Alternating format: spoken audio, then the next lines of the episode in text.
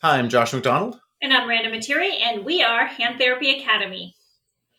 One of the courses that we haven't uh, we finished but hasn't come out yet that we wanted to kind of tease a little bit here was wound care, specifically how we're going to do wound care in a hand therapy clinic. And in the course that's coming out in a while, we cover all these different complicated materials and products and ways to manage it, but we also try to simplify it down. So we wanted to cover what that looks like here. So let's talk a little bit about maybe a little bit less complicated wound care stuff in a hand therapy setting. So, Miranda, what are kind of the primary products you like to have in your clinic? Yeah, so for us, I like to keep it very simple. I would think 99% of the stuff that we get, we handle with these types of dressings. And if there's something we don't have, oftentimes the patient will bring them it with them if it's something specific. So for our clinic, we have Adaptic, Xeroform, Telfa, four by fours, and then various sizes of gauze wrap. So with those five items, we're able to accomplish 99% of our wound care tasks. And sometimes we'll use a little silver nitrate, but not that often. So, do you have in your clinic hydrocolloids and calcium alginates and all that other stuff? No, the problem with those is usually they don't have that long of a shelf life. So you always have to watch and make sure they're not expiring. Um, they're very, very expensive. And oftentimes surgeons are not asking for these, right? Every once in a while, you'll get an occasional patient that has something very specific. But in that case, that patient is usually seeing a wound care nurse or um, they're being provided the dressings, like say it's a work comp case or something like that, and they're bringing them in and you're helping them change them. You're right. And so, someone's coming in and has these big complex needs, chances are they have a wound care nurse following them also. So, either they're coming in with that stuff or they, um, their, their wound nurse is doing it for them. So, it's not something we have to have on hand, except for the rare circumstance. And Amazon's great about getting that stuff to us within a day or two if we, if we need it. Yeah, and I will say, like on Amazon, you'll get different brands, right? So sometimes you'll be looking for zero form, which we know is like an iodine based yellow um, pad that has a smell to it, right? You always remember the smell because of the iodine in it. Um, but with that, it also can be called Zero Flow, which, um, so if you've ever made that mistake, you know that it is kind of in between Adaptic and Xeroform, but you don't necessarily need that. But I would just say, so if you are ordering them on Amazon, um, just make sure you're calling it the right things and then know that different brands have different qualities. And the Xeroform, I've ordered some that was Xeroform, but it came from Kesson and a different manufacturer made a different version of Xeroform. And sometimes it's more goopy or less goopy. Um, the more goopy it is, the fewer layers I'll use as it imparts a lot more moisture. Um, but it's also kind of a mess to handle. So I prefer getting the brands a little bit less goopy just out of convenience for the patient and I. Yeah, and for that, I think it depends on how much it's going to stick, right? And so if you need, if you have one that's less goopy, I've also taken where I would just take a little bit of bacitracin and like spreading it on there, kind of like you would like butter a toast. You butter the zero form and lay it on there so it's not sticking on there. Because when it gets stuck on there, then you're removing some of the vitalized tissue. So we don't necessarily want that. So if if you do have one that's less goopy, you can make it a little bit more goopy. Um, just remember some of those principles of wound healing that we want it moist and not too dry. Yeah. So when would you decide this patient needs Xeroform? What's your decision point? Usually when they're immediately post-op, I'll continue to use the, the Xeroform just because of the, you know, the iodine has some of the antibacterial properties in it. And then once they're not like oozing and it's dry and it's looking good, then I'll move into more of the adaptic, um, which is still, you know, a non-stick barrier, but it allows it to breathe a little bit easier and it's for something that's a little bit better healed.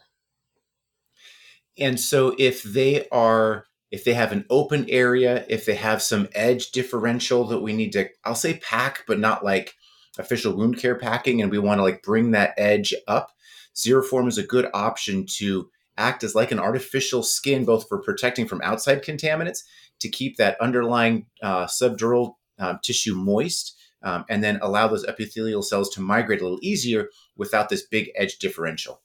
Yeah, I think that's a good um, comment that you made that we didn't talk about. The other thing is where I'll use more Xeroform is immediately after skin grafts. So even partial thickness or full thickness, usually I'll use the Xeroform for like five to seven days and and then move into the adaptic. So I like to use that for similar reasons where you're talking about the edge barrier. It allows the tissues to migrate a little easier and it allows the um, wound bed to heal or the skin graft to take. Yeah, for sure, for sure. Um, okay, so let's talk a little bit about Telfa. We mentioned Xeroform and a little bit of Adaptic. What's your decision tree on when to use Telfa, and what is Telfa? Telfa is a non-stick gauze. It's like what they have inside the band-aids, you know, that little white pad that's in the band-aids. So that's very nice because it doesn't stick and it also is pretty absorbent. So I honestly don't use Telfa a ton, but I will use it occasionally. And I like it for those patients who, you know, they don't really need Xeroform, but they could benefit from Adaptic, but maybe they can't find Adaptic where they're at, right? Some of it's a little bit hard to find. But Telfa you can find pretty much anywhere, and it's usually labeled as a non-stick dressing. So I, I like it for that reason. I like that it has a little bit more padding. It gives the wound a little bit more um, protection, I guess, without um, offering a lot of gauze, so you can use less gauze with Telfa, and um, it's usually a little easier for people to find and a little easier for people to use.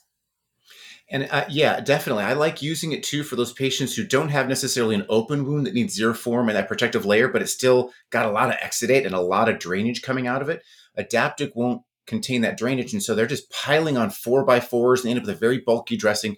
Telfa is pretty low profile, but exudate won't seep through it to the dressings on the outside. Stays a little bit more pleasant to look at on the outside of the dressing.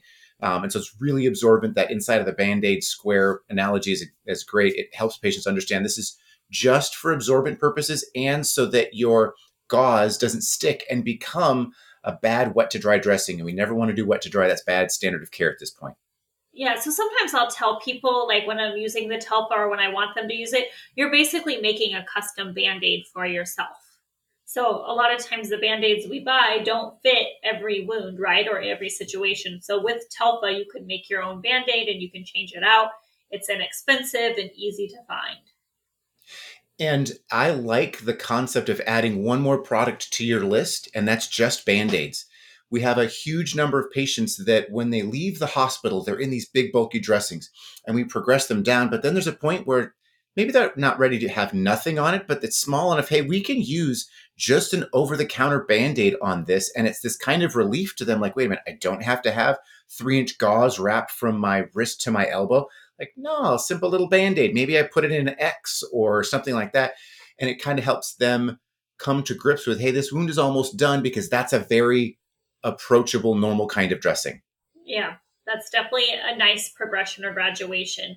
Um, one thing we haven't talked a lot about is wound cleansing products. I know we said a little bit that we do use saline. The other things sometimes I'll use is like an antibacterial foam soap. And those are both easy to find and easy to have in your clinic. And usually I'll show them to the patient so they know what to purchase at home as well. So those are nice to clean the wound after you have removed the dressings. And it's good to clean on a regular basis. Uh, we tell patients to change, if it's a significant wound, to change their dressings daily so they can get a look at what's going on underneath there. And while it's open, cleaning it. The CDC does uh, recommend, actually, not just allow for, recommend that within 24 to 48 hours of a wound um, occurring, that it's safe and okay to have water, soapy water washing over it. So in the shower, as long as there's not risk for, like if it's an open to a tendon, that's not an okay thing. But a standard wound, water washing over it, but never using hydrogen peroxide. That does a great job of killing the cells we want and is not so good at killing the bacterial cells always. So no hydrogen peroxide.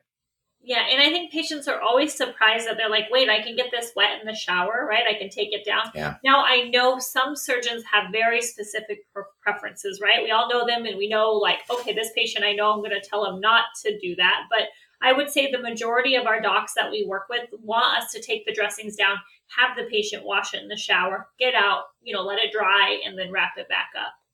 Yeah. And let it air dry from that super humid shower for just a short period of time 20, maybe 30 minutes if it's super moist, but not letting that wound air dry out for long periods. Certainly not if, uh, if it's just. If it's not coming out of a shower, just to let it air dry, we don't want that. Uh, that helps produce more scar tissue and it slows down the progression of granular tissue. Yeah. That's a ton of information, uh, but hopefully it simplifies wound care for you and you have an idea of just the basic materials to keep on hand. You don't have to keep all the crazy stuff. Um, and we have a wound care course that's coming out in, in, a little while, but know that all of our courses that we have are available online, uh, everything from flexor tendon to documentation. So all that stuff out. If you're interested just in a standalone course, um, head to our website at handtherapyacademy.com. We've got a lot of different courses available there. All right, you guys.